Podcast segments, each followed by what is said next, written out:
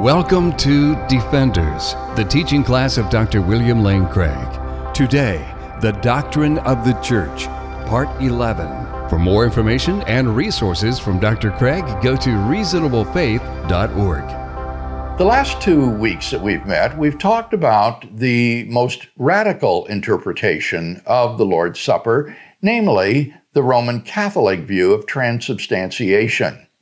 Today, we want to move on from the Catholic doctrine of transubstantiation to the Lutheran doctrine, which is called consubstantiation. Well, how's that different from transubstantiation? In the formula of Concord 1577, which is the standard Lutheran statement of doctrine, the formula rejects the view of transubstantiation. It says that the bread and the wine are not transformed into the body and blood of Christ. Nevertheless, the formula also rejects the idea that there is a mere spiritual presence of Christ in the Lord's Supper. That's too weak a view for Lutheran theologians of the Lord's Supper. So they maintain that there has to be more than just a spiritual presence of Christ there. He needs to be present in his human nature. But it's not a transubstantiation either. So what is it? Well, it's something in between. It is consubstantiation. What this view holds is that the body and blood of Christ are present along with the bread and the wine. So, when the communicant eats the bread and drinks the wine, he is drinking the blood of Christ and chewing and eating the flesh of Christ at the same time. They are both there together. Now, again, you might say, well, I don't see them, I don't taste them. Why would you think that the body and blood of Christ are really there, along with the bread and the wine? Well, this question recurs to a view of Martin Luther that we talked about when we looked at the doctrine of the two natures of Christ. You may remember that Luther held this peculiar doctrine called the communicatio idiomatum, that is to say, the communication of the attributes. That was the doctrine that in Christ's exaltation, the attributes of the divine nature were transferred over or communicated to his human nature. So, the human nature of Christ took on some of the attributes or the properties of his divine nature. One of the favorite illustrations of the Lutheran theologians was that of a red hot poker which has been lying in the fire. The poker is normally cold and dark, but when it has been in the fire long enough, it becomes glowing and red and hot it has taken on properties belonging properly to the fire. Similarly, the human nature of Christ in his exalted state takes on some of the properties of the divine nature, like ubiquity, that is to say, omnipresence. Uh, and by the way, that's a great word to add to your vocabulary if you don't yet know it.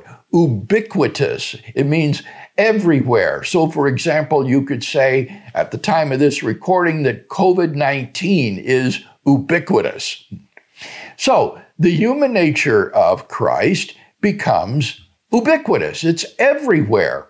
It also takes on the property of invisibility which is a proper property of the divine nature.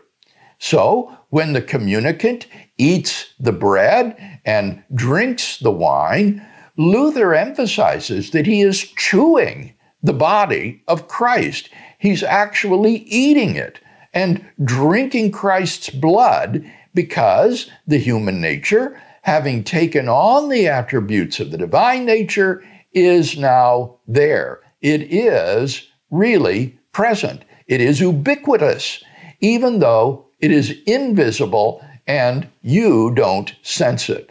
So, on the Lutheran view, I think you can see that there is a kind of uh, middle way between transubstantiation and a mere spiritual presence of Christ in the Lord's Supper.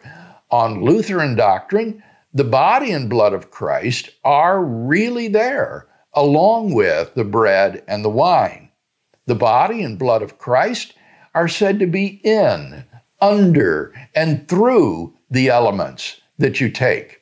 So again, you do take the blood and the body of Christ in the Lord's Supper.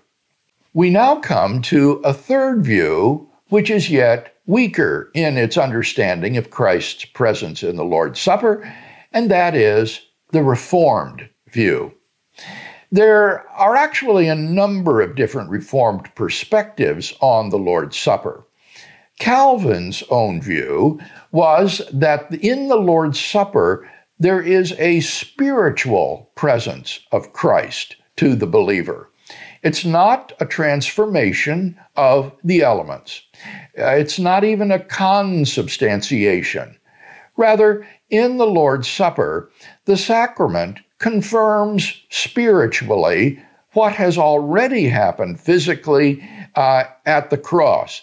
There is a kind of spiritual communion that takes place at the Lord's Supper that is experienced by the communicant. So, the Lord's Supper is still a means of grace, but it is not a physical reception of the body and the blood of the Lord. Rather, it is a sort of spiritual communion with Him. We finally come to the fourth view, which is that the Lord's Supper is an ordinance. A weaker version of the Reformed view is that in the Lord's Supper, we simply have an ordinance. It's not a sacrament, it's not a special means of grace. This was the view of the Swiss reformer Ulrich Zwingli. Zwingli actually met with Martin Luther to have a very famous colloquy over the nature of the Lord's Supper. For Zwingli, the Lord's Supper didn't even involve the spiritual presence of the body and blood of Christ. Rather, the Lord's Supper is simply a memorial meal that the communicant uh, takes in remembrance of Christ. It's a way of remembering Christ and his sacrifice. Therefore, it is simply an ordinance, not a sacrament. This is the view that typically also characterizes Baptist churches. The Lord's Supper is not a means of grace, nor does the communicant participate in the body and blood of Christ. It, it's an ordinance that we participate in on a regular basis in order to remember the Lord's sacrifice, to examine ourselves, and to reflect on what He has done on our behalf. So now we have four contrasting views of the Lord's Supper from a very strong view held by Roman Catholic and Eastern Orthodox churches, right down to the Baptistic view, namely transubstantiation, consubstantiation, spiritual presence and communion with the Lord, or simply an ordinance and memorial supper. Well, that's a good breaking point in our lesson. Uh, so we'll finish early today. And next time when we resume, we'll look at an assessment of these four competing views.